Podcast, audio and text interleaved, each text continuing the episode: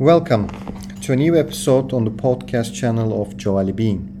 I'm Özgür Cengiz, General Manager of Joali Being. Today we will talk about one of the most mysterious organs in our body, the brain. Mind health is one of the four pillars of Joali Being, and here in the island retreat, we have an array of experiences to improve sleeping patterns to reach a higher state of self awareness.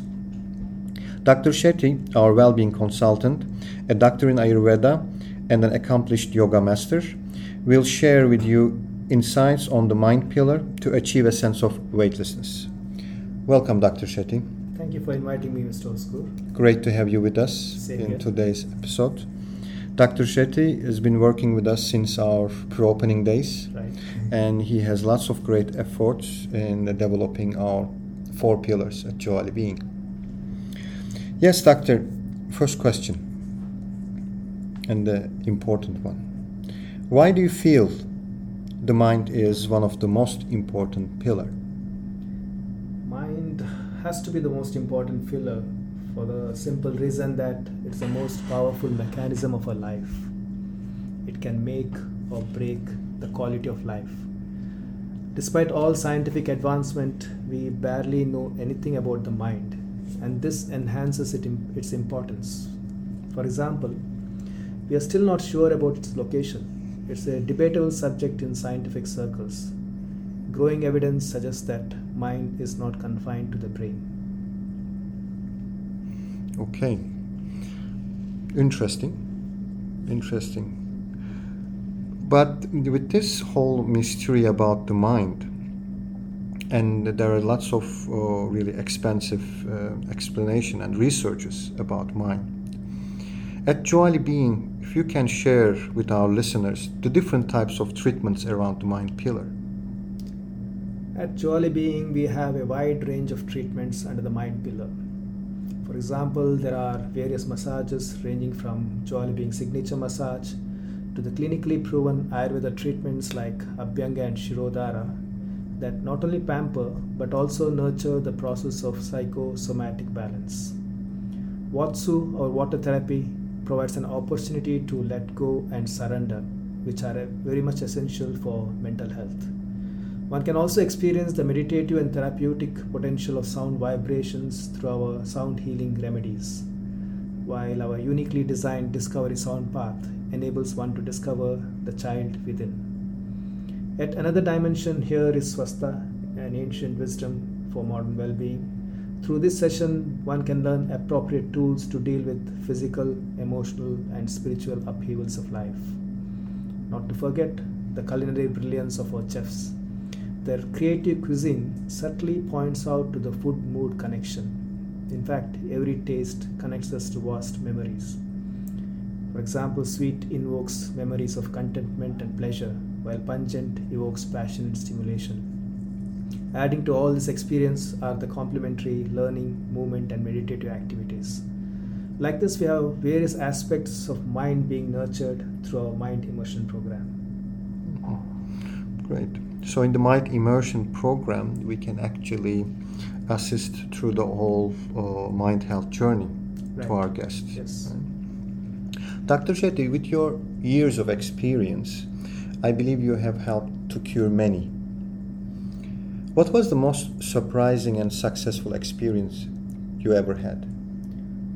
Well, before I talk anything of success, I think I should make it one make one thing clear is that our body has an innate wisdom to heal itself. So my role is minuscule.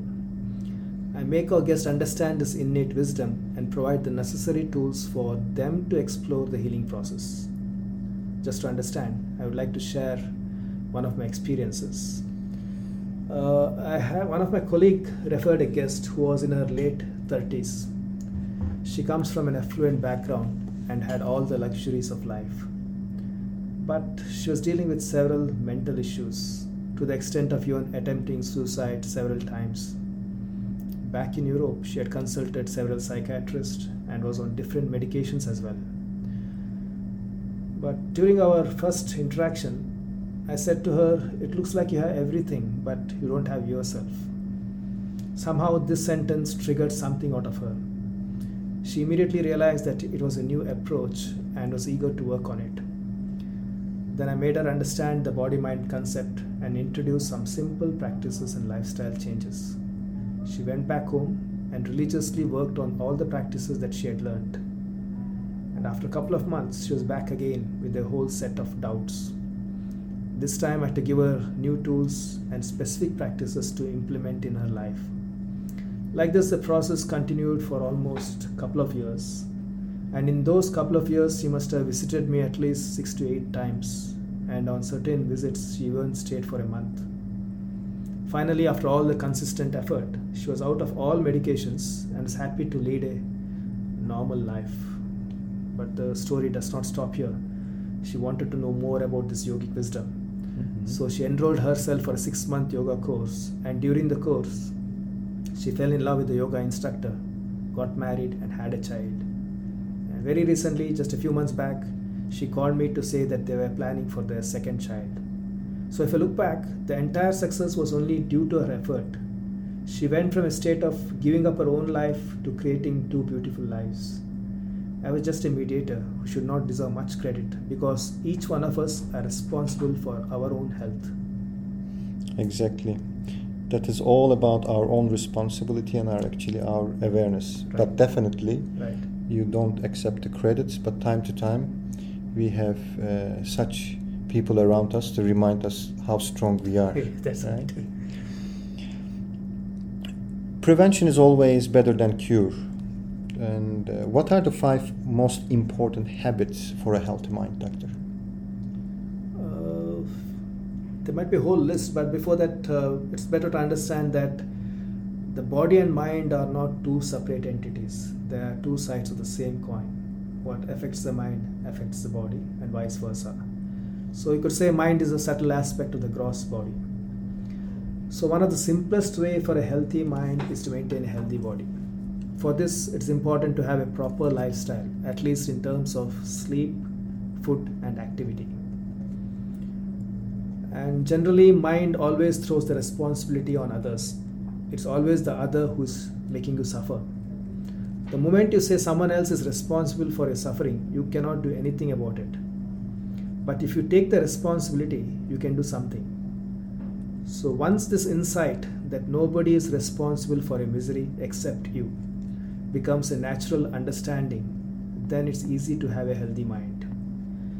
Lastly, and most importantly, we should all be grateful to everyone because everybody is creating a space for you to be transformed, even those whom you think are your enemies.